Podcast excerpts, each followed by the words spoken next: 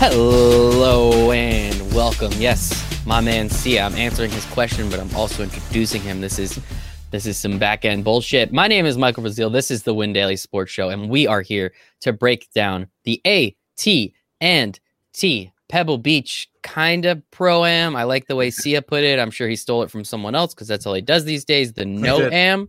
That's right. I really exactly. like that. So we are here to break it down. If you're watching on YouTube, please smash the like button so we can all become YouTube stars and super famous and do weird stuff on the internet. If you're listening, just give us a five star review. That's all we're asking for. That's all we're asking for. I don't know, Sia. Don't spend too much time on YouTube. Some weird, weird shit out there. You should get on TikTok, Sia.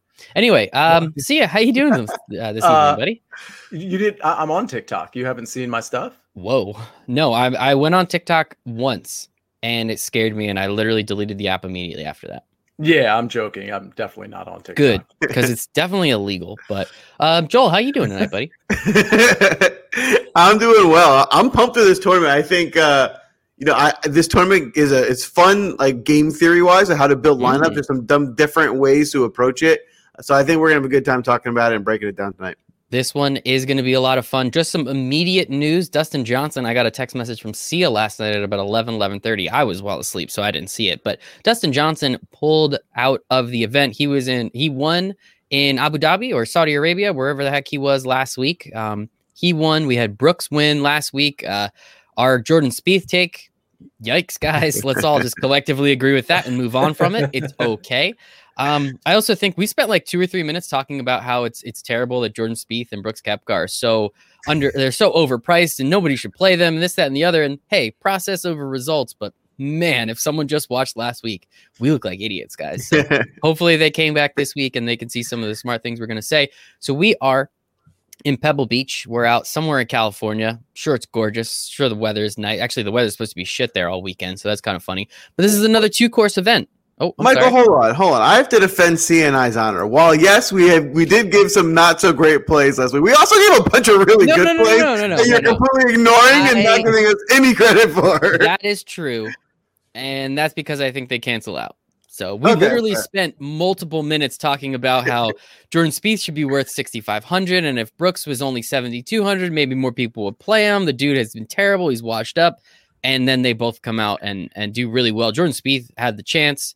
He kind of is a head case, so we knew he couldn't. Brooks came all the way in the end. What do you got, Sia? I'm sorry. So, Please defend no- your honor. I apologize. No, no, I'm not even going to do that. But but I do want to point out that the, because there was really no reason to be on Jordan Spieth or Brooks Koepka last week. If you were on him, you likely have been on him Mhm. for a long time and been taking L after L after L. So so to the extent you're celebrating yourself or or just celebrating or, or I should say, kind of condemning the people who were fading him. Well, good news for us. We've been fading those guys for quite some time, and it's inured to our benefit. You like that? Inured again. That's back to back shows. Still don't know what that one means. I'm gonna drop an RG3 reference later Okay. too. We're gonna we're gonna we're gonna play all the hits. It's gonna be a classic. But the point is, like you know, you're gonna lose sometimes when, when these sort of like superstars finally find their magic. But but uh, are they are they gonna continue to find their magic? I mean, we'll talk about that later in the show. I think one has more of a chance than the other to kind of continue what he's been doing. But again, I don't mind not being on Jordan Spieth or Brooks Koepka last week. I think we had a funny moment making fun of Jordan Spieth, and and I'm I'm guessing people don't remember that moment. If you were watching last week, you definitely remember. But I'm glad we didn't like post that because sometimes we post funny clips before before the tournament. And I'm really glad we didn't post that one. But the point is. I don't feel too bad about that. I do want to point out, though, on Saturday night, I jumped into our Discord and I said, hey, listen, uh, KH Lee is only three strokes back, and Xander and Jordan have not been striking the ball as well as people think. So take him at 33 to 1 as a live bet, and James Hahn at 100 to 1. Okay, Mm. James Hahn was the secret weapon. We had basically the whole team, and by team, I mean the subscribers too, playing James Hahn because my secret weapon is now 28 and 3. This guy was 6,700, I believe, and, and well under 5% owned. The short of it is, I had money on him at 100 to 1. So you make the turn, he's three strokes up. I'm not super confident it's golf, but I was like, oh my God. Like, I'm either going to hit KH Lee or I'm going to hit James Hahn because Xander Schauffele and Jordan Spieth are like clearly going to wilt. And then Brooks Koepka out of nowhere. Mhm. And then he chips in on 17 for an eagle. And I'm like, oh my, like what? This, it's so golf, right? Yeah. But no, we had some good picks too. So uh, that's Of true. course. But the Jordan Spieth, the, the, like, it's funny because it was the one week where we really got yep, on Jordan. Exactly. Yeah. and he happened to show up. So you literally said if he was 60, Joel, Joel said, and I'm not paraphrasing too much, if he was 6,200, I'd probably play him. So, like, yeah. And yeah, of course you would at 6,200, but wherever he was priced last week, I, I forget. Um, it, it was fun. We had a blast. Again, we had a lot of great calls as well. You guys did. And uh, it was just funny. That's really all I can say about Well, it. It was just funny. I'll add to that. I think Sia made a really good point, right? You're you're not making a lot of money if you'd been playing Jordan Spieth every week, like, and if it paid off for you last week, you're probably still down if you're playing him like consecutively. Um, but what I'd say is what I look at it as like, there's two types of DFS players. There's the I have nothing to do and I'm just going to throw a lineup in, and I know Jordan Spieth's name, so he's in my lineup. Those guys maybe had a good week this weekend. Right? They usually don't win. And then there's the guys that do the research, that watch the podcast, that figure out golfers that are trending, and probably win more consistently. And maybe you didn't win this weekend, but you're probably more consistently winning money. So uh, that's what's going to shake out sometimes when, when something like that happens. But um, you know, got to just have confidence to go back to. Well, I'm going to talk about that a lot more today when we start getting to some of the guys of knowing like somebody may have missed the cut last week, but if we still like them, that doesn't mean we're, we're getting away from them. Yep, Mhm. a hundred percent. See, and you preach that every week. And Joel, I think I'm going to quote you here. It doesn't matter how many times you win; it matters how much you win, right? So, hey, maybe those guys did have a pretty good week. Who knows? But anyway, last week was last week. It was great. DJ won over in the Middle East. Uh, he is now out. Obviously, we know Brooks Koepka did his thing over here stateside. Uh, so let's let's jump into it. It is a two uh, course um, course. How do you say that? Tournament, I guess? Rotation. rotation? Okay it's a two course course course course. Uh sia is really great at picking winners on these courses uh, which is awesome. So I'm, I'm banking on another first round leader and then i'm going to parlay it's a whole thing. You guys know about it i know. Um sia talk to me a little bit about i mean pebble beach is iconic. Everybody knows it. Everybody's seen it. I hear the weather is supposed to be awful this weekend which kind of sucks.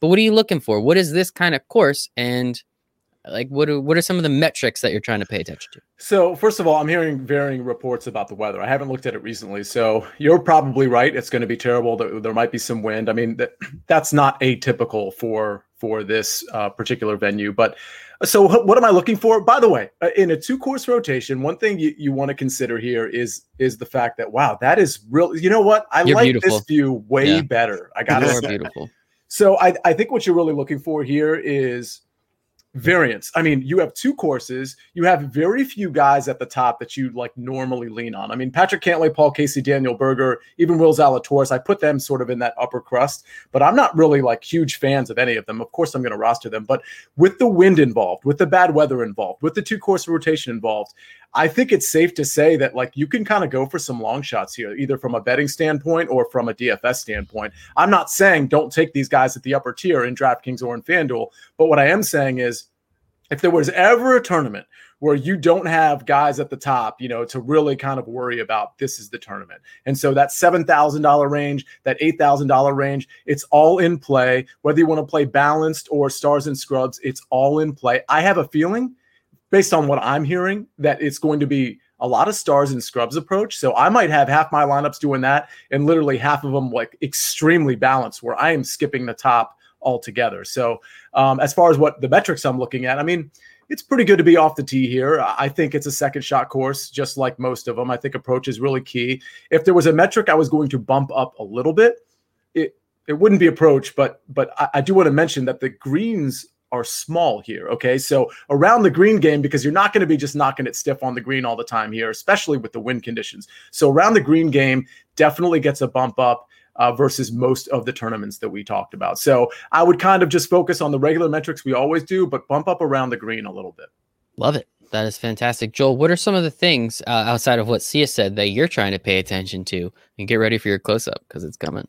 It's Well, intimidating. It I just I just want to like start by saying I think it's really great that uh, that DJ kind of back, backed out because DJ being in this was going to make it really confusing. You know, it kind of felt like he was so much better that you had to play him, um, but he was so expensive. It was just going to make it really difficult. So DJ being out, I think it makes it a lot clearer on like the approach to how you build lineups this week. Um, for me, we're going back to the, the the patented hybrid. You know how it works, Michael, right? We're going to my hybrid model that it works every time, sixty percent of the time. So, uh, um, But no, I, I, think there are. There's this this week is going to be some plays that I think are going to look a little bit more um, obvious, right? And I think um, some like we talked about this before. How Draft, DraftKings does pricing this week, it felt like some of these top tier guys, someone had to go there and they got put there, but there's not a big difference between them and and some of the guys maybe at five hundred or thousand dollars cheaper. So we're to try and find that value and, and construct the best lineups that way. Yeah, and they're um, in terms of DFS, obviously, a lot of value got opened up by DJ not being there. He was priced at twelve thousand, um, which I mean is usually like that's kind of the highest you're going to see a golfer. Uh, very rarely do I remember the last six months of doing the show. See it, please correct me. Um, I don't remember a golfer being priced above twelve thousand. Maybe like one person one time at like one of those resort courses that they shouldn't have been there. But outside of that, he was priced at 12,000. He's not there anymore now. And that kind of opens everything up. Now, on the reverse side, the betting market, DJ was four to one to win this thing, essentially saying, like, yep, he's kind of got it. Like we've been seeing, you know, usually it's like 12 to 1 to win is up top. I mean, last week I think we had uh, you know, 7.5 or 15 to 2, whatever it ended up being to 1, but 4 to 1's a joke.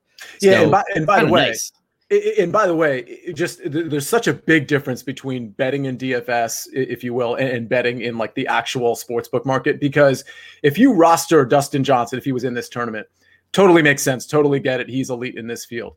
But if you're betting on him within a 156 player field at four to one, I don't care if this is Tiger Woods in the year 2000. Like it's a dumb bet. Please never ever do that. So it's really good from a betting standpoint that he's out because, well, for two reasons. One, it's really opened up that the potential, in my opinion, the potential like win equity of probably like the top 20, 25 people in this tournament. But perhaps more importantly, for, for my selfish purposes, the site I bet on, which by the way doesn't have first round leaders on split courses, so that kind of sucks. I'll mm. give out some, but I don't think they're out yet on DraftKings. But again, more importantly for me, they didn't adjust those odds. Some sites didn't adjust their odds until this morning. And a lot of sites, a lot of the sites that are on the up and up, it took them 20 minutes, an hour, two hours. So I was able to get guys mm-hmm. kind of near that top tier at numbers I shouldn't have gotten them at because they're still hanging up Dustin Johnson at plus 400 or plus 600, wherever he was at. So it's one thing to look out for in golf. It, it just, just please be mindful of this if you're betting. If a top five guy drops out, it's very likely that once you get that news, you have a little bit of time to place an outright bet, and you're going to get some really, really good value either on the outright or on the top 10 market or, or something of that nature. So keep that in mind. Yeah, I mean, if you take one of the top people out of the field, who is again almost a, essential lock as much as you're going to see in golf to win, a lot of guys like, that opens up one of those top ten spots, right? And that those are those are usually pretty um pretty tasty odds. So we do like to see it. So let's jump into this, boys. Let's um let's get at it. As we know, Dustin Johnson is out, but then the next three we have Cantlay, Casey, and Berger. Daniel Berger at 10-1. You can already see like they never have Daniel Berger at 10-1. Like he's always in that 8800, 89. Sometimes he pops in that low nine range, but now he is he is up there. So, Sia, talk to me a little bit about the other three guys in this top tier range. Yeah, it's hard to make an argument against any of them. You know, I I know that, and I'm looking at preliminary ownership projections. You know, so Daniel Berger broke everybody's heart last week. He was kind of the darling of last week. I think people thought like, oh, it's Berger's time. He was sort of trending upward, and he misses the cut. Um, he, he had a really bad back nine on Friday, so that that kind of did him in. But it's interesting because when you're an elite player and you let the DFS community down. Usually they're not going to fade you the next tournament because they still think you're elite and they think you can bounce back. Now, if you're in the 7,000 range or the 8,000 range and you let somebody down, then all of a sudden they're getting pivoted from. So I've noticed in the ownership percentages, I mean, this is partly because DJ's not in this tournament anymore, but you know, Berger's probably going to be 20% plus, which isn't really that much considering the DJ thing. But again, he lets so many people down. He's still going to be a popular guy. Cantlay's looking like he's going to be the king of the mountain from an ownership standpoint. He's looking like he's 30%. And then Paul Casey, he's he's probably trending towards 15, 18% is my guess. So all three of those guys are going to be reasonably popular. They're all good plays. If I had to rank them, I'd probably say Cantlay. He's a California kid. Um, he's been like just from a ball striking standpoint, he really pops off the page relative to every single person in this tournament, other than Will Zalatoris, who has a smaller sample sample size than uh, Patrick Cantlay. So I don't. I'm not in love with any of these guys. Uh, I think Patrick Cantlay's probably the play. I think Paul Casey's probably the second best play. He had an eighth at the Amex recently, and he played over in, I believe it was Abu Dhabi 2 mm-hmm. weeks ago, and took that down. So he's in really good form. His short, you know, his short game is always sort of the problem for him, but it looks like it's in pretty good order. Um, but I think I like Cantlay Casey. I'm not willing to depend on Berger quite yet. So that's how I'd rank them in, in terms of how they're priced. Love it. How about you, Joel? What are you looking at in this top tier range? And and you know, compared to the numbers that Sia gave in terms of ownership, where are you looking to go with some of them? Yeah, so it's interesting. Um, I feel similarly as Sia about this range. I don't love it. Um, I, am not fading any of these guys. I wouldn't say you know I think they're all fine for sprinkles, but I'm not going to be too heavy on on any of the of the top three. I, I would say in terms of preference, my favorite is actually Berger. So if I'm going to go to one, um, I would go to Berger the the biggest thing keeping me away from this top range is that I don't love any of them, and the ownership is so high. So if if we look back on uh, you know Wednesday night, Thursday morning, and these ownership percentages looked lower, I would probably want to play them more. But I none of these guys are saying this is like a definite play, and at this this high of a price, um, I think we can get, get a pretty big advantage by almost fading the top tier. So. I agree with that. By the way, if, I, if I'm going to play any of them, it's probably Berger, or my favorite play of the three is Berger. But uh, I'm going to try and get away from them as much as possible. All right. Sounds like you guys are, and again, the patented uh, hybrid lineup. I'm excited to see where this one goes. I guess Joel, let's let's just jump right into it. Jordan Spieth, 9700. How much of him are you rostering this week? So we we missed a very important person, which is Will Zalatoris. I know, but um, it's funny, right? That's the joke. That's the joke. So anyway. I'm, I'm, i mean, I'm not gonna make fun of him because he played great last week, and um, and you know what? To be honest with you, if he was still priced in the seven thousands, I would probably play him this week. But this is too much of a price adjustment to go back to Spieth for me. Um, he's just, you know, it feels like people think he's back to prime form. He did play really well for one tournament, didn't play great on Sunday.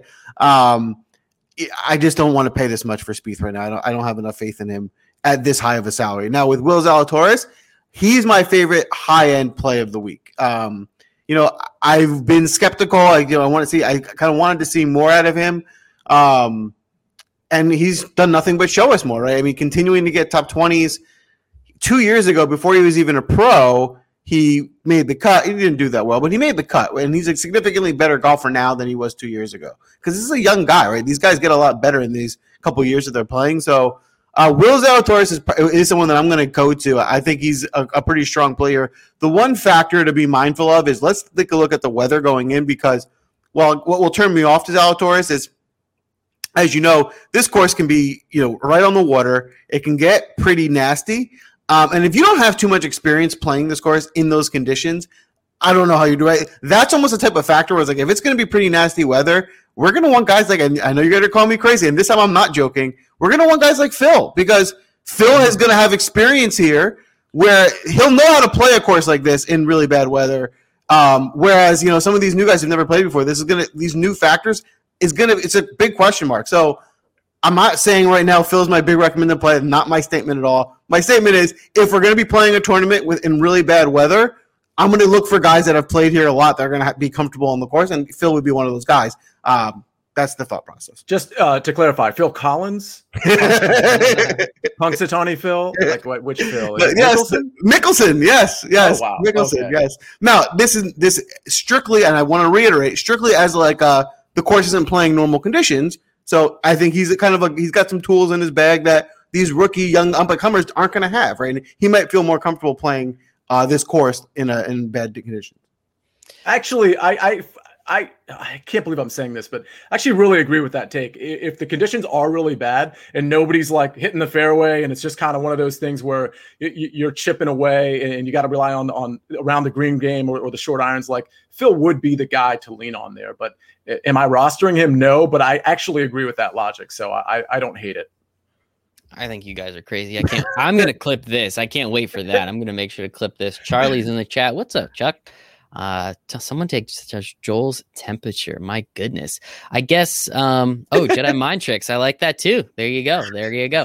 Um. I get. So I asked this question, Joel, specifically last week about Will Zalatoris, and I was like, no one's playing him. He's a lot cheaper.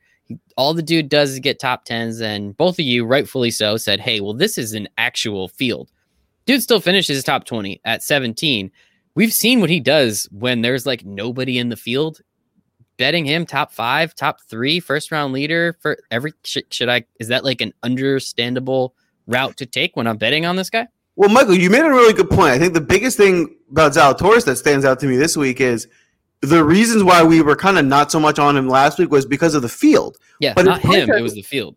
The price hasn't changed. So, like, you know, my thought is he should be the guy kind of priced where Casey is, right? And he's a little bit cheaper than that. So I'm looking at him as he's as good, if not better, as those guys, and we're getting him at the lowest price. So that's my thought process is in this field, he's as good as anybody. You know, he's not competing against DJ, against Thomas, against Rahm. Um, and at this price, yeah, I like him. I, and he's and he's consistently still doing it. Like top twenty again last week. Uh, I think it makes a lot of sense to go back to him. Let's get it. All right, Sia. What about you? Who are you liking in this nine K range? Yeah, so I don't like this range uh, much at all. I, I, think the 8K and 7K range is where I'm going to be living for the most part. But I'll tell you what, I mean, I do like Will Zalatoris. I, I think a lot of people are going to be on Jason Day, and by the way, a lot of people are already on Will Zalatoris. So, so it's it, it's a pretty chalky play. I mean, I think I think the secret is out. This guy is an incredible ball striker. Um, Jason Day, I'm not going to be on. I just feel like I need to put that out there. Francesco Molinari is really interesting to me because he's been really good lately, and this he's definitely a good course fit here. And uh, you know, part of me feels like I'm chasing points a little bit because he has been so good recent form. But I mean, if this is the Franche- Francesco Molinari of like two years ago, like we're in pretty good shape relative to this field. So I think in the 9K range, I like him. As far as upside is concerned, um, Burns doesn't have a great track record here, from what I recall. I'm looking at it now, but I mean, no, he doesn't have any track record here. Excuse me. Um, he's just been really good lately. I mean, most of the rounds he puts together are elite rounds. He usually has one blow up round, which kind of holds him back. But I mean, 22nd last week, 18th the week before. He let people down at the American Express. Um, he showed upside before the break. I mean, he's hitting the ball really well. I, don't know that I'm lo- in love with him. This is another one where he doesn't have course experience, so maybe the sort of the weather gets to him, and the fact that he can blow up on certain days. Maybe he's not the best fit here, but I think as a, just a pure upside play, he's okay. But again, this range altogether, I'm just not super fond of.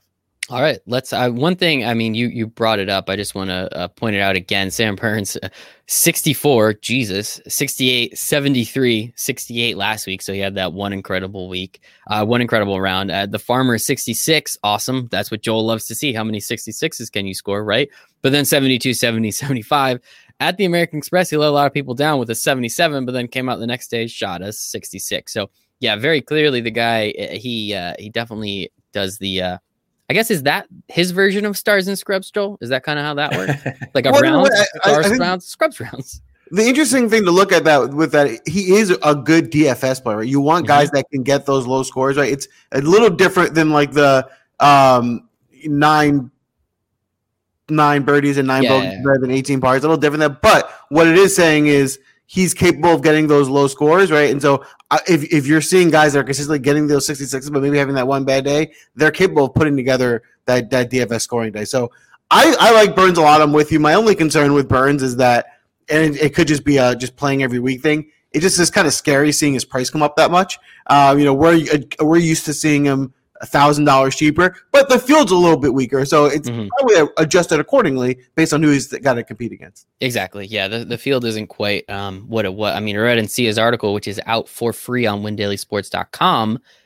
He didn't even put a single person from the 6K range. He's saving all his bullets for that secret weapon. So watch out, everybody. It's going to be coming. Sia, uh, you said you really like this 8K range, though. So you want to hop down there and tell us who you're who you're digging?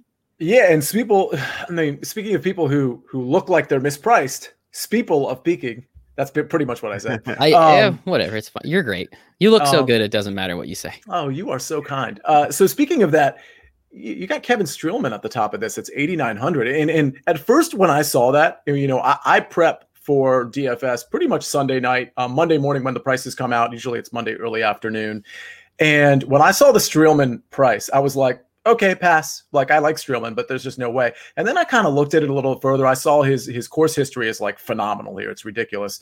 And I'm like, okay, still pass. Like I'm not good. That that can't be the only bullet in the chamber for me. Like I have to see more. And then I looked at his recent form. I was like, oh, this isn't a pass anymore. Like this guy is really striking the ball well. His course history is really good. He's a really good course fit. So yeah, he's expensive. But by the way, this field is probably the worst field we're going to see all year. I mean, I, I genuinely think that's going to be the case. So 8,900. I mean, it's all kind of relative, right? I mean, this is 8,900. I, I think in like a I don't even know what to do with that number because it's actually probably appropriate for him. I think maybe he's overpriced by like 300. Maybe he should be 8,600, but like, that's not a big deal. So I like Kevin Streelman quite a bit. Henrik Norlander's my guy. I'll tell you when when the odds didn't move when DJ withdrew from the site I use, I immediately hit Norlander at uh, I think I got him at 60 or 50 to 1. And now it's 40 to 1, I believe. I hit Norlander. I hit a little bit on Burns, even though I don't love him as much outright. I even put a little bit on Casey because I thought at the time 25 to 1 was going to get adjusted. So I knew I was going to get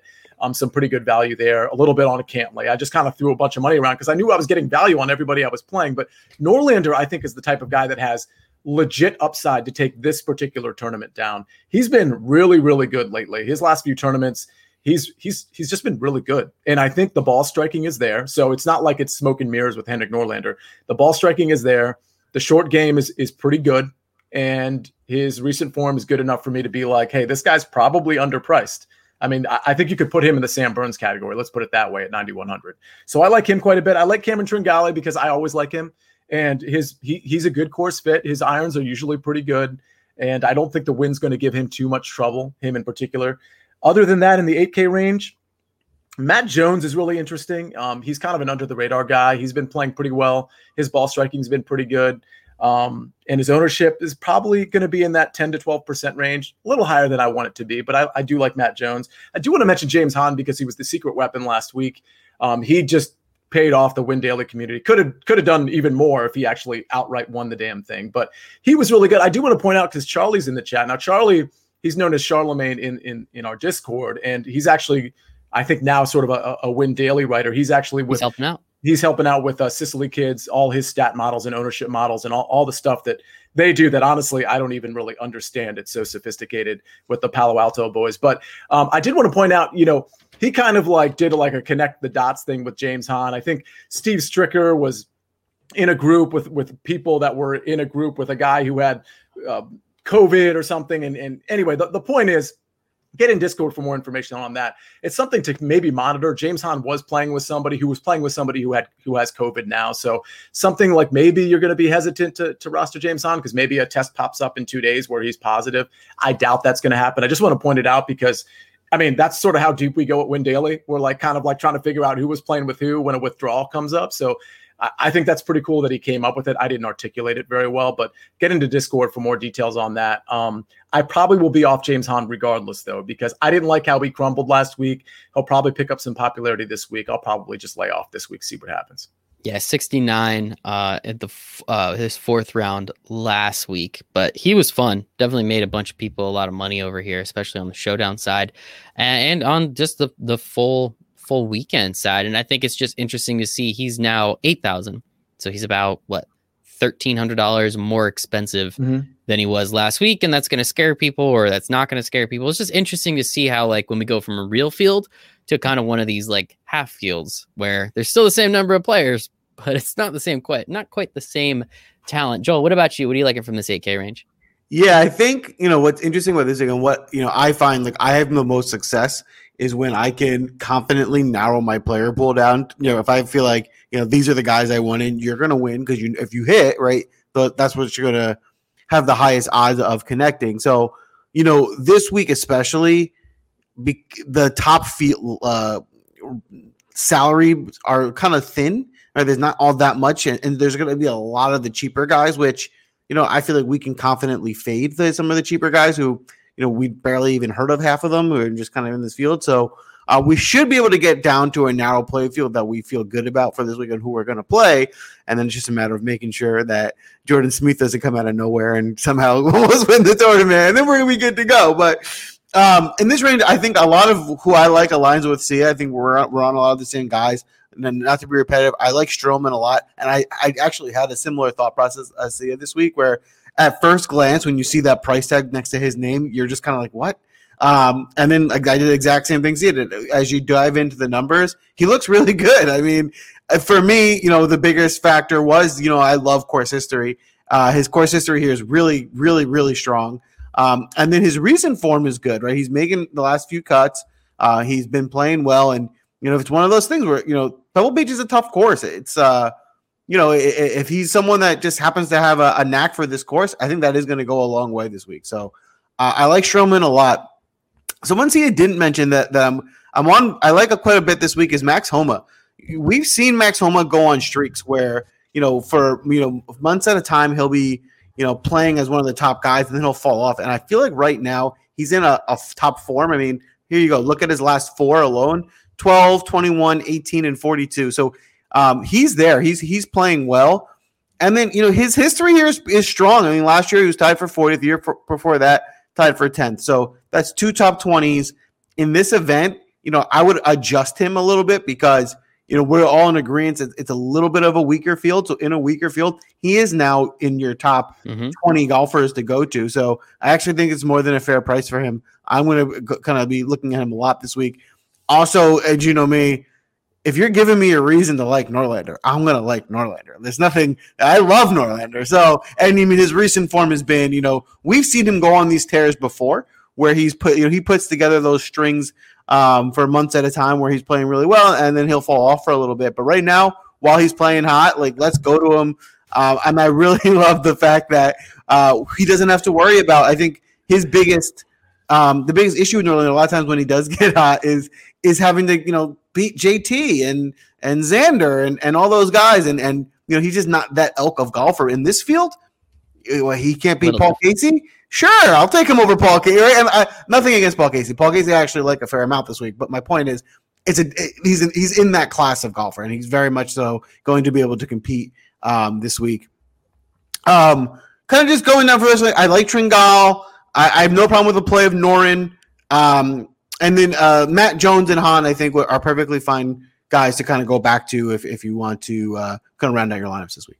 Yep. So by the by the way, Henrik Norlander, 22nd, second, and 12th in his last three. And he's played here a couple times. Last year he finished 25th. So he does have familiarity with this mm-hmm. course and he is on a hot streak. It's really interesting because the, the three the three tournaments before the three I just mentioned were all missed cuts. We talked about that, you know, a month ago. Mm-hmm. We were like, you know, Norlander, I guess we're off him. Like, I don't know what's going on. But you know, this is one of those kind of moments where like somebody might have found something and all of a sudden a year from now we might t- be talking about norlander as like kind of an elite guy. S- similar with maybe a sam burns for example. So um, i think norlander has plenty of upside in the outright market and the dfs market. It is crazy. Just a really interesting note. Max homa 40 to 1 to win this thing tied with sam burns tied with kevin streelman ahead of ricky brian harmon norlander tringale all those guys. So he has like pretty good odds actually. Um, right behind Cameron Davis and Siwoo Kim at 3,500. So it's really interesting that he is that high up. Um, so just again, take it with a grain of salt. You never know. Uh, he also hold out uh, what at 18 a couple weeks ago for Eagle, which was awesome, which made probably that uh, round look a little bit better than it really was. But hey man, wherever you finish, you finish. Who am I? So let's move on to the 7K range. Uh, I know we're gonna have a couple extra plays here. So uh Sia, let's start with you. Matt Kuchar and Mr. Clark are both out. Wyndham Clark, both of them are not going to be playing with us, unfortunately, this week. So hopefully that opens up a little value. Who you liking from this uh this range? Yeah, I mean it doesn't really, cause just because this range is so uh, voluminous. Mm. Um, in fact, I'll probably just go 7,900 to 7,500, and then okay. we can have Joel go, and, and then we'll go do the rest of the range. But okay, so let me start with Chris Kirk, who, who once you take out Matt Kuchar, is is the first guy. So I, I feel like I have an apology to make because I was like pretty bullish on Chris Kirk last week. I really liked his recent form. I thought we were sort of catching him at the right time. So we weren't because he missed the cut. And not only did he miss the cut, but he like wasn't even really close. So I gotta say, I, I want to talk about Chris Kirk just because I've sort of told people, hey, listen, just because a guy has two bad rounds from you know the week before if i liked what i saw the week prior to that from a research standpoint i'm not just going to be like oh he's a bad golfer i'm not going to use him with that said his course history here is actually kind of bad, but I just want to throw it out there. I will have Chris Kirk in some lineups because I do believe he was sort of turning a corner before last week. And even though he doesn't grade out well, which by the way means he's going to be some really good ownership leverage, mm-hmm. I am still going to put in Chris Kirk. I'm still going to play Michael Thompson, who let me down last week. We'll get to him later, but uh, I just want to throw that out there. But in terms of the more confident plays, this guy's going to be chalky because he's just a name that keeps popping up. I mean, by the way, every podcast you listen to is going to talk about this guy who was Peter Malnati because he can get super hot at any given moment and string a bunch of birdies together. He's just a flat out like DFS, DraftKings, FanDuel scorer. So um, he presents pretty good value. He can also crush your lineup. But then again, you could probably say that for a lot of the people in this 7K range. So, you know, you're always looking for upside. Not a guy to jam in all your lineups, but definitely a guy to play. As I go down the list, Harold Varner is really interesting to me because it looks like, and I don't know this because it's a small sample size, but it looks like he turned a corner last week. HV3, not to be confused with Mr. RG3, friend of the show. Friend of the show, Mr. RG3. Um, if HV3 has turned a corner, and we have seen him be good and we have seen him compete and it wasn't that long ago it was like a year ago where like he's battling you know late on sunday afternoon he's a great ball striker so at 7700 in this field if Harold Varner is the guy he was last week, I mean, he should be priced at like 9,000. So I'm not saying he should be. I'm just saying we might be getting a guy that, that is valued in the 9 to 10K range instead of the 7K range if it's the HV3 of old. Again, it's all relative to the field, too. So I like him quite a bit. Um, going down to the 7,500 range, I think Scott Stallings is interesting. I think he is playing pretty well. Um, Doug Ghim is interesting, good ball striker. And as we get to 7,500, that's probably the only guys I like. Doug Ghim, the most boring name on planet golf. It's Please true. come on the show, Doug. Come on the show. Joel, talk to me. Who are you liking from this range? Yeah, so I think my targets in this kind of range uh, are pretty narrowed in on about four or five guys. Okay. Uh, so um, the field I'm looking at here, I think the first and you know as you guys know already, as I tell you, I actually don't really start doing all my research for the week until today, so earlier today. So I haven't really listened to anyone else's podcast. I didn't know that a lot of people were talking about Malnati, but he was, without me knowing that, was one of my favorite plays in this range. So um, I actually like him less because of that, because his ownership will be high, and I thought I might be sneaky with him, but now I realize I'm not sneaky at all. Everyone's saying the same thing, so I'm a little disappointed by that. But I mean, listen, at the end of the day, it's really hard to pick the six guys that are going to win the tournament. And if that means if I'm seeing something, everyone else is seeing something, there's mm-hmm. probably a reason for it. So he does seem like he's probably a good play this week and um, someone that we should that I'm going to be definitely targeting in my lineups. Um, the other guys in this range to look at, I think, is uh, one guy that I've been on recently. He disappointed last week, but I don't think it's a reason to, to come off of him. Uh, is Russell Knox? Russell Knox' recent form has been pretty strong. Um, he's slowed down a bit as of recent with the type 53 and the miscut. But let's just look at the numbers real quick, right? 68, 69, 69. So if, if that was just another 68 or 69, he's right in that tournament. So it was just a Sunday that, that threw him off. He missed a cut here, but again, he wasn't terrible. That 74 hurts, but like I said, nothing that was too implosion. And before that, he's really competing. So the numbers still look good. We just need him to avoid a day over 71 or 70, and he'll be right in this tournament. Um, I think HV3 is another. I think, you know, Sia has made some good points. He's capable, right? And in this field, uh, we know his ceiling is up there with some of these guys that we're seeing at 8 and 9K. So I think he's a value at this point, but I think he's very volatile. So not someone you should be lock buttoning, not someone I would have in all your lineups, but definitely someone that, that on my radar, someone that I'd be sprinkling in. You know, if I'm playing five lineups, he's in one. Um, and then you know to kind of close out this this range, I think the at the bottom of the range there's a few guys at, at 7,500 price that I like. So I like McNealy. Uh, McNealy was tied for fifth here last year. You know his recent form is uh, you know not much to really talk about, uh, but he's a guy that I think is better than the in the same elk as HV3, except for Varner third did well last week and McNealy didn't. But he's I think he's just better than he's getting credit for here. Um, I like him as a golfer. Uh, so at this price, and with someone who, who got fifth last year, it seems like the course. I think he's a he's a pretty strong play. I think a lot of people are going to be on Scott Stallings uh, this week. He for me, I, I, think he's a completely fair play. If you like him, there's nothing wrong with him. Um, you know, tied for 36 last week is is not bad, especially with the 72 on Sunday, meaning he was right in it.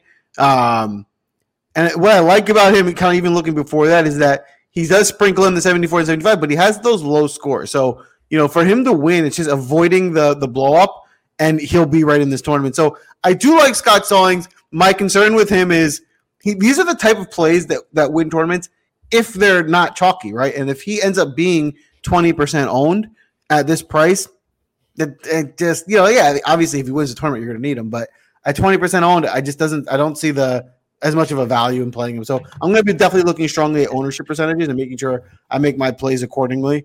Um, and then uh, the last two plays, Chez Reavie. Chez Reavie's recent form has been bad, but like his course history here is really good, and and that's going to mean something at Pebble Beach. So I'm going to overweight my course history as normal a little bit more.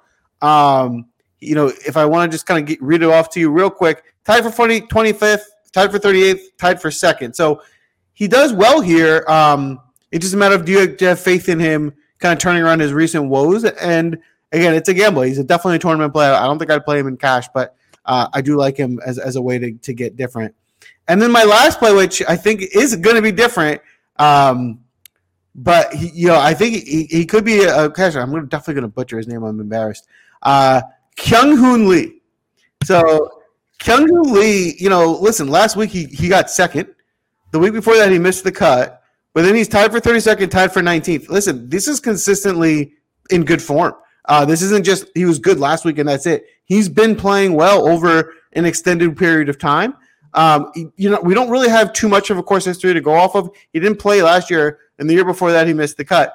I'm not going to hold that against him. No one knew who Kyung Hoon Lee was a month ago. So him missing the cut, man, I, I don't know who he was. So now that we've seen in the last month, he's performed and he's performed pretty well. Uh, I actually think he's one of my favorite targets in this range um, because he, has been pretty consistent. Wait, what's his price? I can't find this guy. Kyung Hoon Lee is 7,500 exactly. So I thought I had heard. Oh, he's KH, out. Yeah, I think KH Lee withdrew yesterday. Oh, he withdrew. But it's interesting though because on, on some of the sites I'm looking at, he's still in the pool. So it's super confusing because because those same sites have Kuchar out, Dustin Johnson out. So I literally was just making sure that I saw what I saw. I, yeah, KH Lee is out. So is Wyndham Clark. So is Matt Kuchar. So is Dustin Johnson. So is Sebastian Munoz. Well, then I got nothing for you.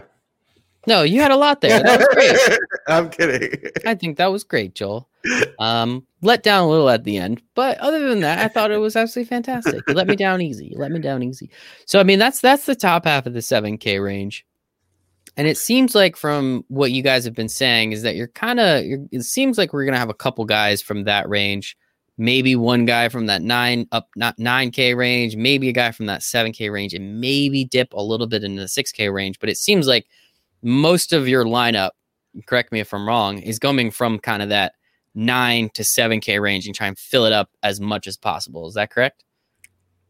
Yeah, yeah and, sure. and, particularly the upper range of the 7K range, which is why mm-hmm. I'm going to end up being really balanced. Um, mm-hmm. By the way, it's just from an ownership standpoint, these are super preliminary. So I don't know how much you can trust these numbers versus obviously what Steven Sicily Kid's going to produce tomorrow. By the way, Steven really likes Max Homa too. He, he actually texted mm-hmm. me that earlier. So nice. um, I, I, might I might have to be on on this guy too. But the only guys right now that I'm seeing that are definitely going to be over 10%, Peter Malnati for sure. He's going to be the chalkiest in that 7K range. Um, Harold Varner's over 10%, and I, I, assume that's going to stick. Scott Stalling is just under 10%. So it's still kind of high, but it's not that high. And then it looks like Doug Ghim, believe it or not, is going to be in that 10% range as well. So now you have to you have to like keep something in mind though. There's going to be a lot less people in that 6K range, and maybe even a lot less people in that lower 7K range. So it, these numbers are a little like kind of inflated. They're, they're not mm-hmm. as they're not as chalky or as bad as they think. I mean, the numbers are what they are, but I expect that upper 7K range, that 8K range to be a little bit, you know, those numbers to be a little bit higher than they would in a normal tournament because again, this 6K range is really bad. I mean, even if you are if you're novice DFS player or if you're like just a guy that, you know, kind of like us that's always kind of studying the numbers and watching golf, like it doesn't matter who you are. You're going to look at that 6K range. You're either not going to recognize the names if you're a novice, or you're going to be like, oh my God, these guys are bad. I mean, John Daly's in this tournament. David Duval has been doing more Whoa. announcing than anything is in this tournament. Like, there are names at the bottom of the 6K range, mind you, that are really bad, which is reflective of how how, how bad the, the upper portion of the 6K range is. So keep that in mind. Let me just say that last week, we talked about how Mr. Henry Harry Ruggs could have potentially one day been a secret weapon, but he's priced too high. He is in this. He's at seventy two hundred. You know how much that disappoints me because with as bad as the six K range is, what do you Wait got. Joel? I'm happy for him. Listen, No, He's I wanted so him to be a secret golf. weapon. he was laughing at us for playing him last week. He's so good at golf that they outpriced him. He can't even be eligible because he's too good for you, Sia. He's too good for your secret weapon. True. You even play him there. I How did wanted, he- I want, I wanted him to did get he do sixty nine last week? I have a blind spot for Henry Harry Higgs Ruggs. Uh, how did he actually do last week? So sad. Uh, I think he made the Uh, cut. Not so good. Yeah, he- he didn't even make. He sucks. Uh, Seventy five and sixty eight plus one over two days. What are the chances, percentage wise, that I already knew the answer to that question? a hundred. it's at least eighty percent.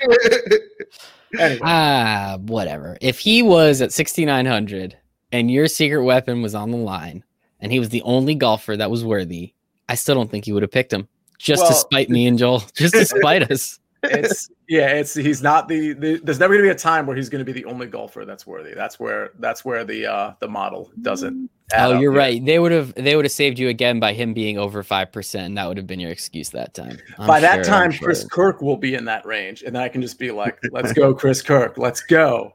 All right, so I'll, I'll Anyway, continue. yes, please. Yeah, I'm I'll sorry. the 7K range. So the first guy that actually jumps out to me, and again, I'll have to lean on Steven here. Steven, you know, is he's been running his models. He kind of has a different process than you know. We all kind of have different processes on the Win Daily team. Yeah, there's there's quite a few of us. By the way, Patrick is back.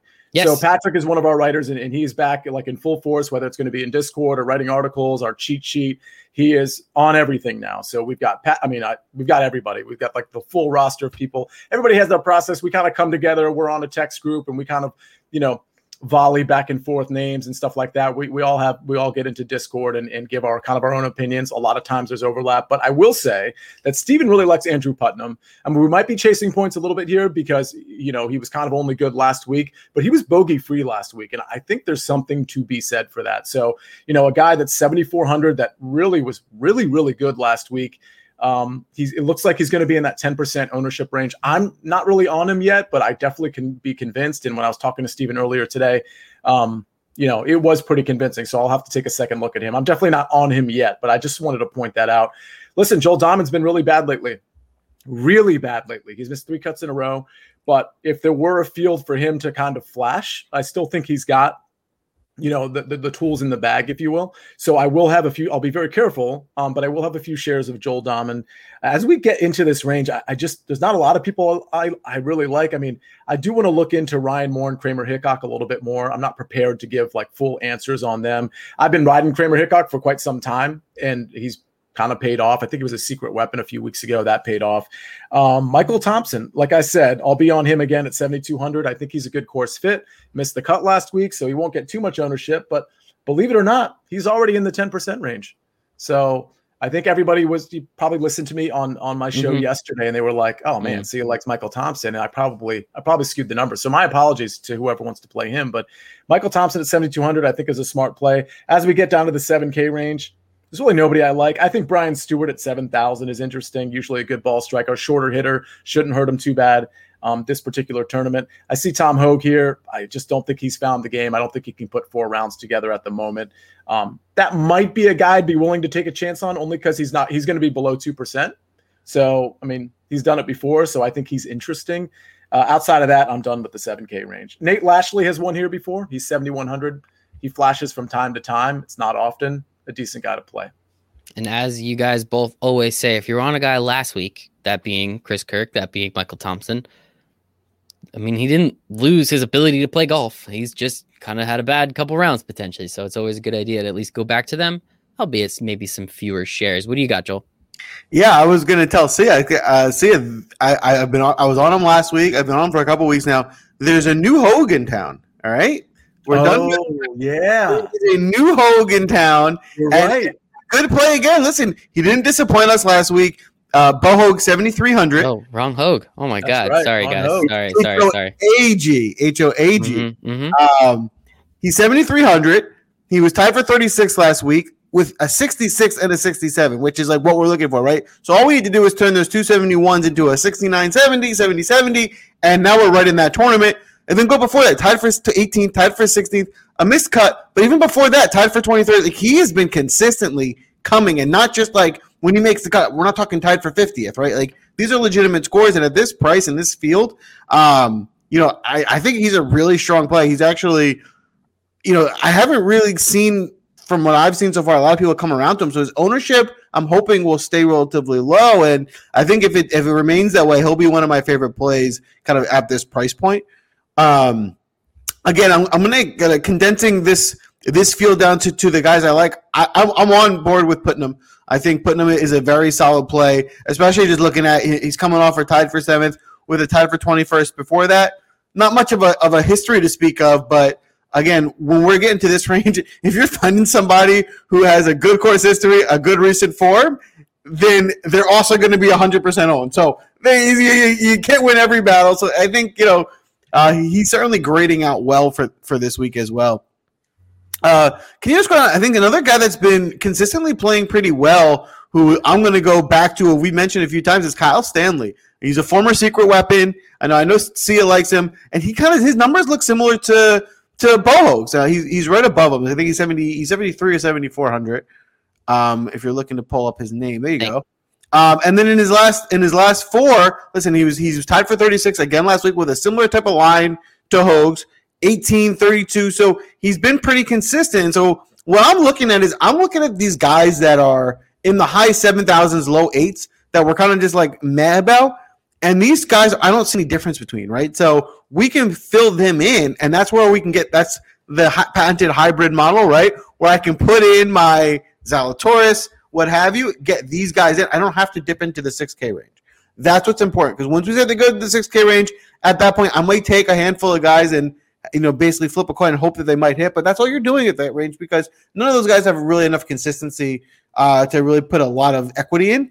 I think there's enough here with these guys where we I'm, I'm feeling pretty confident to kind of roll them in my core for the week uh, when I start filling in you know those upper echelon guys to round out the lineup. And so like like I say guys, when I build my lineups for the week, my roster construction is really important. Some weeks I'm like I'm all in on whoever is the main guy, like JT or DJ or what have you. This week, my higher percentage ownership is going to be the lower guys down here in the 70,000 range.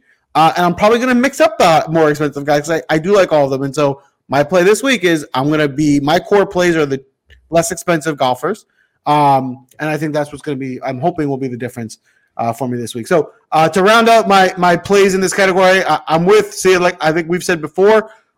If uh, Joel Dahmen's in the tournament and he's priced properly, always go to him. Yes, he has been disappointing. I will say if you want to scale back your ownership, I completely am fine with that. But he's still worth five percent. You know, a lineup or two, give him a chance because we've seen him with the ability to go super low and give you those DFS scores that we need. So he's capable of finishing 30th, but having a top 10 DFS price. And so that's why you still go back to him because not a lot of guys in this field have that capabilities, have those capabilities. And um, uh, the last guy uh, in this range I'm going to just mention is Scott Piercy. So Scott Piercy is a guy that uh, seems to me is getting a bit overlooked. Um, his recent form, there's not much to go off of with him. You know, he has he hasn't done too much, but his course history here is the best you're going to get for this price range. Um, just to kind of rattle off, he was tied for 18th last year, tied for 10th, tied for 20th, and then tied for 55th. So that's you know three top 20s for a guy 7100. Um, you re- I gotta really like that. My concern is that he hasn't done anything for us in the recent future near history. So um, you know it is taking a bit of a risk on him, but uh, he's he's he's done really well on this course, and if that if you're going to give that any if that means anything to you, he's certainly a good play. Recent near future history. I like that's like a that's like an odd worlds like fucking CD cover right there. That is some good stuff, Joel. Appreciate the heck out of you for that. All right, Joel. Actually, let's just stick with you before we get to see you in a secret weapon as always. I mean, again, you guys aren't super heavy on the 6K range. I read Sia's article. There was nobody there, which again is kind of a cop out on his side, but whatever. I'm not here to judge. And I was trying to make a point. Yeah, I, I we, we got the point, Sia. Thank you. You like your other shows more than us. Anyway, Joel, who you liking in the 6K range if you got a couple? Not a lot. Um, you know, I'm going to avoid this range as much as I possibly can. You know, if I'm going to throw a few plays out for us to consider, the first name I'm going to mention is going to come as a big surprise. He's uh, even though I don't think they're actually blood related, they're in the same family as Henry Higgs, if you know what I mean. Huh? So, um, no, I, it's in. I, I think you know he actually has been playing pretty well recently in Ted Potter. He's old. He's big. Um, you know, we're gonna have a laugh about him. Where where is it? I don't even know where. I honestly have no idea who any Ted of Potter these is guys are. 6800. Oh, Uh, man. oh, Mr. Potter Jr. Harry Potter Jr. Oh, geez. uh, God yeah. damn. cousins with Harry Potter, Very clearly. wizard. Um, Oof, that's the joke. No relation. we get it, but it, Um, gosh darn. Uh, so no, the so in all reality, he won this tournament three years ago, so he's capable of doing it. Uh, his recent form, he has a tie for 18th two tournaments ago. He made the cut last week, didn't do great, but he made the cut. Uh, what I like about him is that he shot a 66 last week. So you know, yes, the rest of the week wasn't very good, but if you just look at his recent history, it's he does. He's not like he's whenever he makes the cut, he's always shooting like 74. It's like he sprinkles them in there, but he does have a lot of 68. 60, he's pretty consistent. So yes, he hasn't con- consistently put together four days recently, but you know he has the capable for that 65. He can get in the 60s. Listen, if we're going to take a shot on somebody in the 6K range, yeah, I think I think he's someone that that, that could be in play this week. Um, Hadley is another name who you know is a guy that in this field I wouldn't have been surprised in the seven Ks. If he was in the seven Ks, I probably wouldn't have liked him. But since he is in the six Ks, you know I feel like you're getting a bit of a value with him. I don't think his recent form has much to, to write home about. You know, he's missed a bunch of cuts, but before that, you know, when he does make a cut and he plays well, he usually does pretty well, right? Tied for 16th, tied for 23. So he's, you know, you're taking a shot. He could miss the cut and ruin your lineup, but if he does do well, right, he, he could be, he has the formula to be in the winning lineup. So um, again, low ownership, but someone to look at. And then the, the last two guys I want to mention in this range are going to be Brian Gay.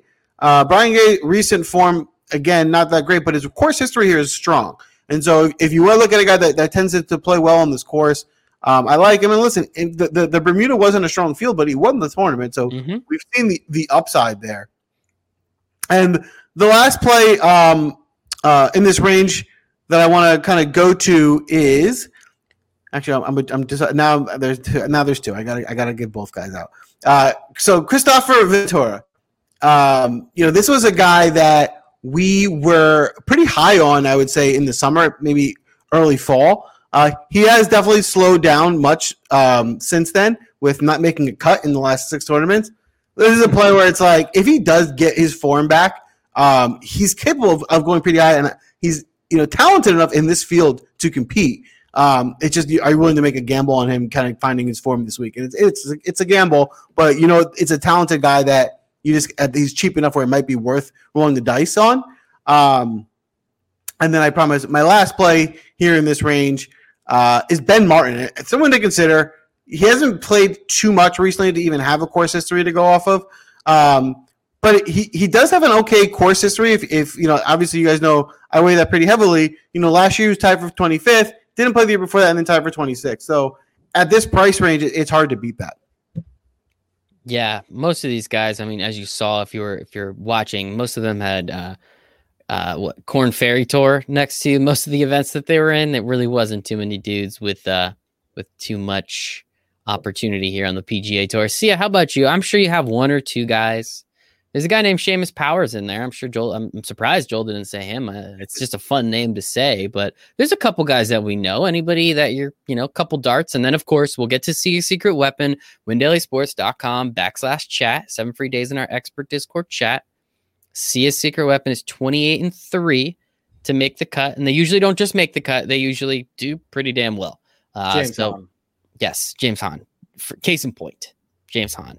Dude was doing pretty damn well. So get someone really cheap, under 5% owned, you make a bunch of money. That's the goal. So uh, I also like uh, every time in Discord, it's just secret weapon, secret weapon, secret weapon, all the way up to like Wednesday night. And then every single lineup has a secret weapon, and someone will show, so see like a three max, and he's like, hey, like don't put him in every lineup. They're like, why? It's a virtual lock. And he's like, well, I gotta you know, pat yourself on the back, blah, blah, blah, do that whole thing. But anyway, who are you liking for the 6K range before you do all your research and, and get all fancy on us?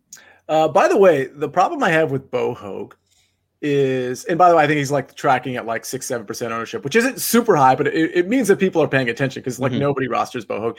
Like you can't have a. It's a name that's hard to say. You can't have a name that ends with a vowel and then starts with an H, which is followed by another vowel. Like you can't go Bo Hoag. It like runs together, and I Mm. just think mom and dad should have had like taken a little bit more Ah. care in how they were going to name. Like maybe Bo's short for something, but but if it is, I think you had to keep like the original the original name so you don't Mhm. have that vowel H vowel problem. So Yeah. You know what I think? I'm not rostering him. I think you don't know Bo. Whoa. Oh, that's good. Thank Whoa. you. See, my joke was going to be his name is Bo Jackson Hogue. So I like yours get- a lot more. Let's get Bo on the show, and then we can market it as we're getting Bo, and people will come to the show because they'll think it's Bo Jackson. though. Mhm. hey, do you know who Bo Jackson is, by the way, Michael? Uh, there was he was in a video game, if I'm not mistaken. Yeah, right? he was like 20 a years before, famous video game, 40 years before you yeah, like a streamer, yeah. I think. Something. Hockey like that. player, right? Uh, No, Yeah. no, no, no. I don't think it was hockey. Don't No? be ridiculous. I think it was. No, he wasn't a golfist. No. Yeah, he was a video gamer. I don't know. Streamed on Twitch or whatever.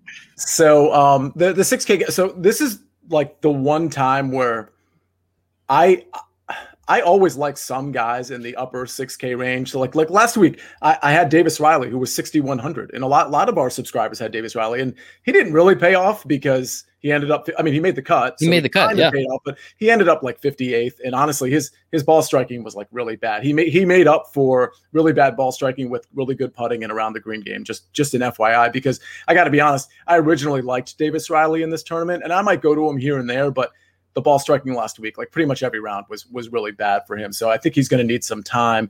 Um, but I'm going to really try to avoid this range altogether. But if if there's guys that I'm going to put in in like maybe larger pools, like you know 150 max kind of deals.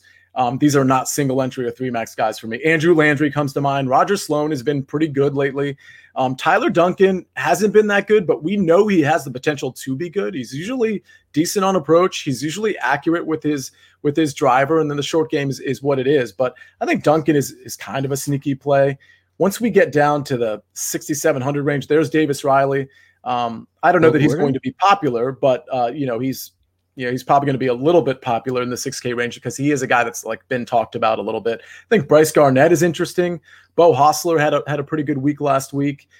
Then I go to you know I go all the way down to 6500 and I think Rob Oppenheim has first of all he has a really good course history here.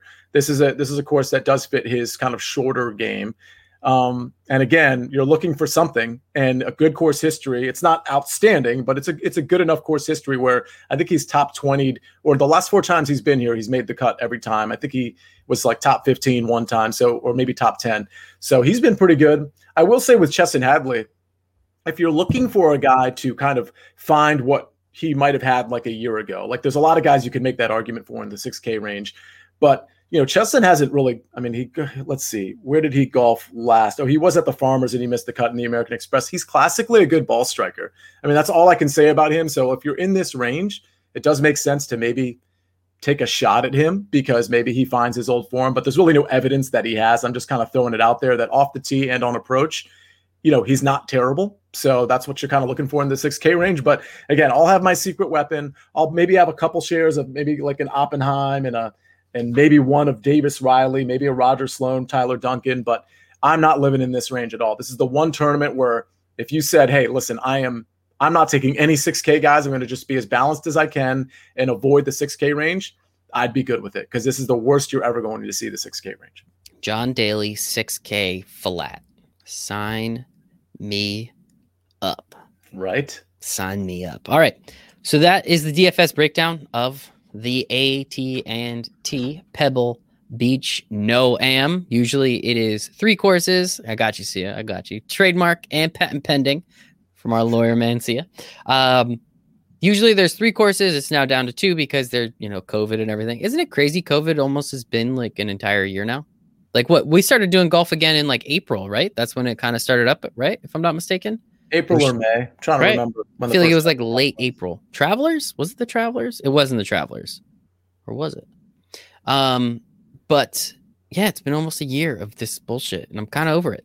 Like I'm just I love doing the show, you guys, just kind of over all this stuff. Well, the cool thing though is that golf was like the one sport that pretty much wasn't affected, other than like just the whole world shutting down Yeah. for like you know six eight weeks. Like this was the one sport, and will continue to be. Because by the way, um, side note, COVID isn't going to be the only like random virus that penetrates you know the world. Okay, so I we're gonna have don't to like. You don't watch enough 24 hour news, Sia. I think you should really watch more of that stuff because it's great. It's great TV, yeah, great it's- entertainment. it's entertainment for sure. But my point is, we are going to have maladies like this, whether it's a year from now or five years from now. And it looks like golf is sort of like the one sport that can basically survive it. So it's just really cool that we were like, we had the outlaw tour in Arizona because like they Mm. don't like believe in rules and stuff, which is cool, I guess, if you're into that. But like, you live in Florida, you know what it's like.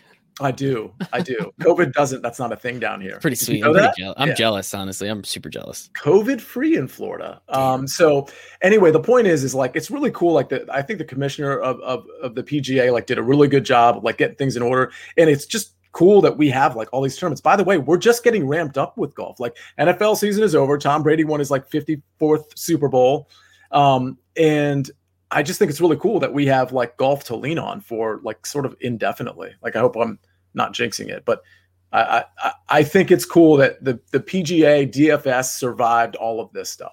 The Outlaw Tour. I f- totally forgot about that. That was that was wild. that was so much fun. You trying to figure fun. out? It's like I think I've heard of this guy before. My research says he played yesterday, so try and roster him today. That oh man, that was a blast. We almost got Nick to go out to Arizona and join the Outlaw Tour for a minute. right. Oh man, I kind of missed that. Those were the days, man. Those were the days. All right, let's um. So we do not have first round leaders yet. Not yet. Um, but what we will do is they we'll we'll tweet them out. Fuck it, we'll just tweet them out. That way, I don't keep saying that Sia wins and then no one knows about it. Like we'll just tweet them out. So Sia, when you get your first round leaders, when I text you tomorrow and ask you for them so that I can tell all my friends because they kind of text me on Wednesdays like, Mike, you got anything for golf? Yes, like absolutely, I do. Um, tweet those out. We'll retweet them from the main account. That way, the people can see. And of course, they're all going to smash again. Um, Joel, let's start with you. Who are you liking for uh for for some outrights? Maybe a top twenty here and there. Now DJ's gone makes the field a little bit easier, I guess, right? Yeah, for sure. I think you know I'm to be making a few uh, top 30 bets. I think that's that's the number I like. I think there's a few guys I like in that in that um you know two to one one, one and a half to one range that I'll be talking. I'll start with outrights. You know, in the outright field, the spot here is going to be between uh 20 to one and 40 to one. Um, there's a probably four or five guys in that range that I think can legitimately win. I know that there's a big difference between them and Cantlay and Berger, so I think that's where we're getting value. Um, I like Molinari. Um, I like Day. Uh, both twenty. Uh, Molinari twenty two to one. Day twenty to one. Zalatoris eighteen to one. Um, I mean, you know, going down a little bit, you can get forty to one with Schulman and Homa. So all guys we talked about today, good values in terms of winning the tournament. Um, hard to predict too many outright winners. Much However, there are thirties that, that I do like a bit. Who I want to mention. The first one, uh, uh, kind of the, the theme of the show now is, is Bo Hoag at plus one sixty three. You're getting odds. You know he's done it um, recently uh, a, a bunch. So again, you don't need to win the tournament. You just need him to compete, and I think he he's going to compete this week at plus odds. So uh, I think you can make a pretty good bet there on him. And then there, there's a more value. So I don't love these bets so much for the reason that you know you're only getting plus 250 and right and, and these guys have to really compete this week so they're not as safe. Um, but there's a few other guys down here that that i'm probably gonna you know throw a few bucks on just because i, I like the way that the, the numbers are tracking this week. So they're, they're looking good to me. You know the first being kyle stanley at plus uh, 188 so it's just under two to one um, and again, all you need to do is get you in the top 30. So he's been competing pretty well recently. Um, at a two to one bet, I, I like him to compete. Um, and my, my last guy in that range, and, and I, I gotta give, I gotta give, well, you know, it doesn't. I guess it, for this purpose, it doesn't matter that you know he might be highly owned, right? Because we're just making a bet. That's completely okay. But I, I like Molinari. I think we should. You know, his his history here is good. His form is good. You're getting plus odds at plus one twenty five, and all we need him is the top thirty. So uh, those will be my three kind of top thirty bets that, that I like. I love it. Yeah, plus 125. That's like a solid underdog in the NFL. That's the easiest way to compare it. You can do a real unit on that. Please don't put a real unit on Fran- Francesco Molinari to take the thing home at 2200. You can put a real unit on a 125 though. That's that's a possibility. That's that's that's some fun stuff. And it's top 30, so it's like a lot feels a lot easier. The one thing I hate about doing that I love betting golf now, and thank you guys for that. It is so much goddamn fun It because is. Sunday is just insane because you have all these bets that are a lot. It's not just like, hey, are the Ravens gonna win or cover? No, it's like, is this guy, this guy, this guy, this guy, and this guy gonna do what I need him to do? So it's so much fun. The one thing that pisses me off though, it's like in DFS with lineup trains. It's just like these eight dudes are tied for 17th. So if one of them steps out of place, the rest of them either go up to whatever or down to whatever. So that that that's the part that kind of um, keeps me on edge and tilting a little bit. But it's an absolute blast. Uh, Sia, let's get to it. And I guess can you break news? Usually break like I know we've been trying to break news. You tell me. What are you thinking? Yeah, I think we can break news with the outright cool. play here. Wow. Um, and I may have That's mentioned him already, but uh, this is this is breaking news, and I think the world uh, and America specifically need to know this, and Canada too. Canada, yeah, Canada you can needs to know bet in. Canada. Ghost bets Our- in Canada all the time. Our friends in Canada. Um, so listen, Sam Burns at forty to one. I don't love him to win, but I do like that number. Um, he he definitely has some win equity here. Certainly in the top fifteen, I think, in terms of uh, ability to win this tournament. Uh, Cameron Tringale at forty-five to one. I think if there was a tournament to win, I think uh, like this year for Cameron, it would be this tournament. Uh, Matt Jones, 66 to 1. Harold Varner at 70 to 1. Again, this is a watered down field. And if he has the form he had last week, he could be competing on Sunday. And 70 to 1 is a good number. Uh, Scott Stallings at 100 to 1. Kind of a throwaway bet, uh, if I'm being honest. Um, but the breaking news, let's just get to that. Now, this number has been adjusted like 15 points, unfortunately, but it's still a really good number. It's a guy that was just second place recently and has been in the top 25 the last three weeks. He looks like he's continuing to be on the rise, like a few golfers that we have discussed in the last few weeks. And his name, of course, is Henrik Norlander. So at Henrik Norlander at 45 to 1 will be your winner of the AT&T Pebble Beach No Am. Take it to the bank. You're welcome, bank. America And Canada. And Canada. Love it. Absolutely love it. A hundred percent electric. It doesn't get any better than hanging out with you guys on a Tuesday night. So yeah, in case people want to continue to engage with you and watch you kick field goals in that beautiful weather down in Florida, where could they find you on the internet?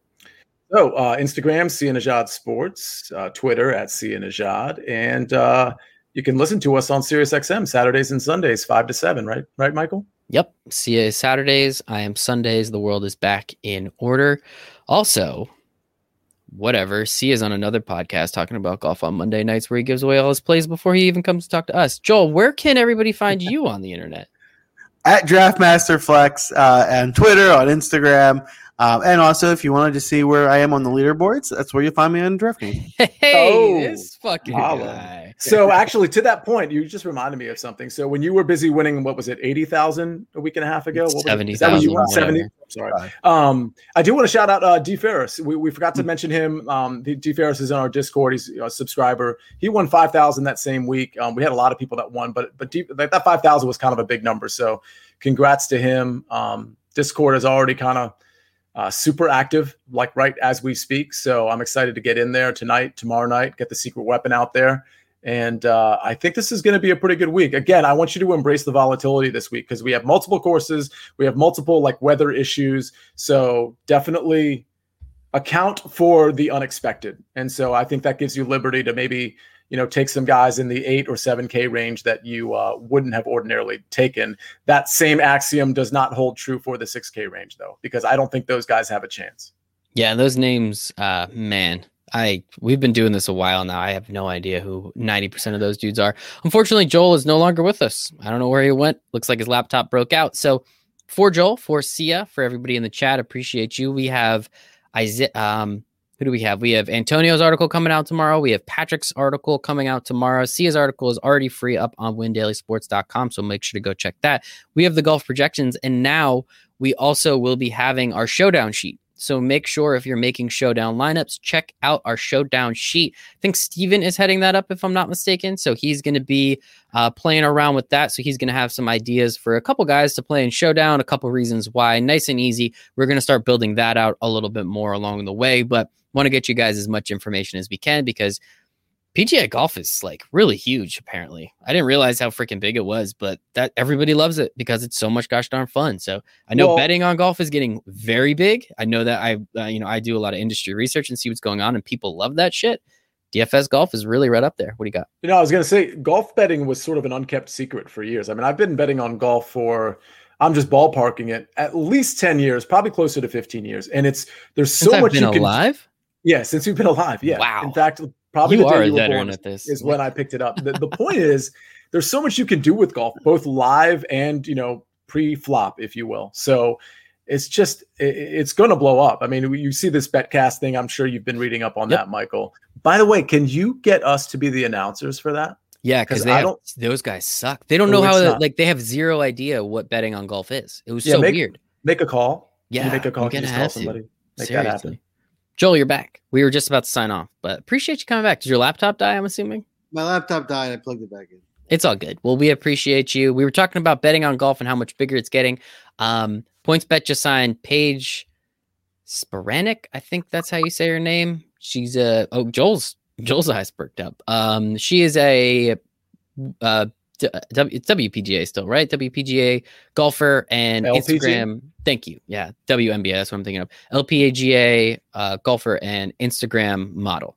I think that's influencer is maybe the right way I'm supposed to say it. But they have really cool shit going on with golf now too. What were you gonna say, Joel? I'm sorry. No, I just I, I've heard of her before. I know her. She's uh, oh yes, She I, does all the stuff with Barstool Sports. yeah, yeah, yeah, yeah. I've seen her before. She's she's pretty attractive. I think that's kind of her thing. But she's also really good at golf, so it's like kind of cool. Um, but anyway, for Joel, for Sia, for the chat, for everyone over here at Daily Sports, we appreciate the heck out of each of you and hope you make it a very, very profitable AT and T Pebble Beach. No am. What? Bam, bam, bam, bam, bam, bam. Boom. Got him. Got him.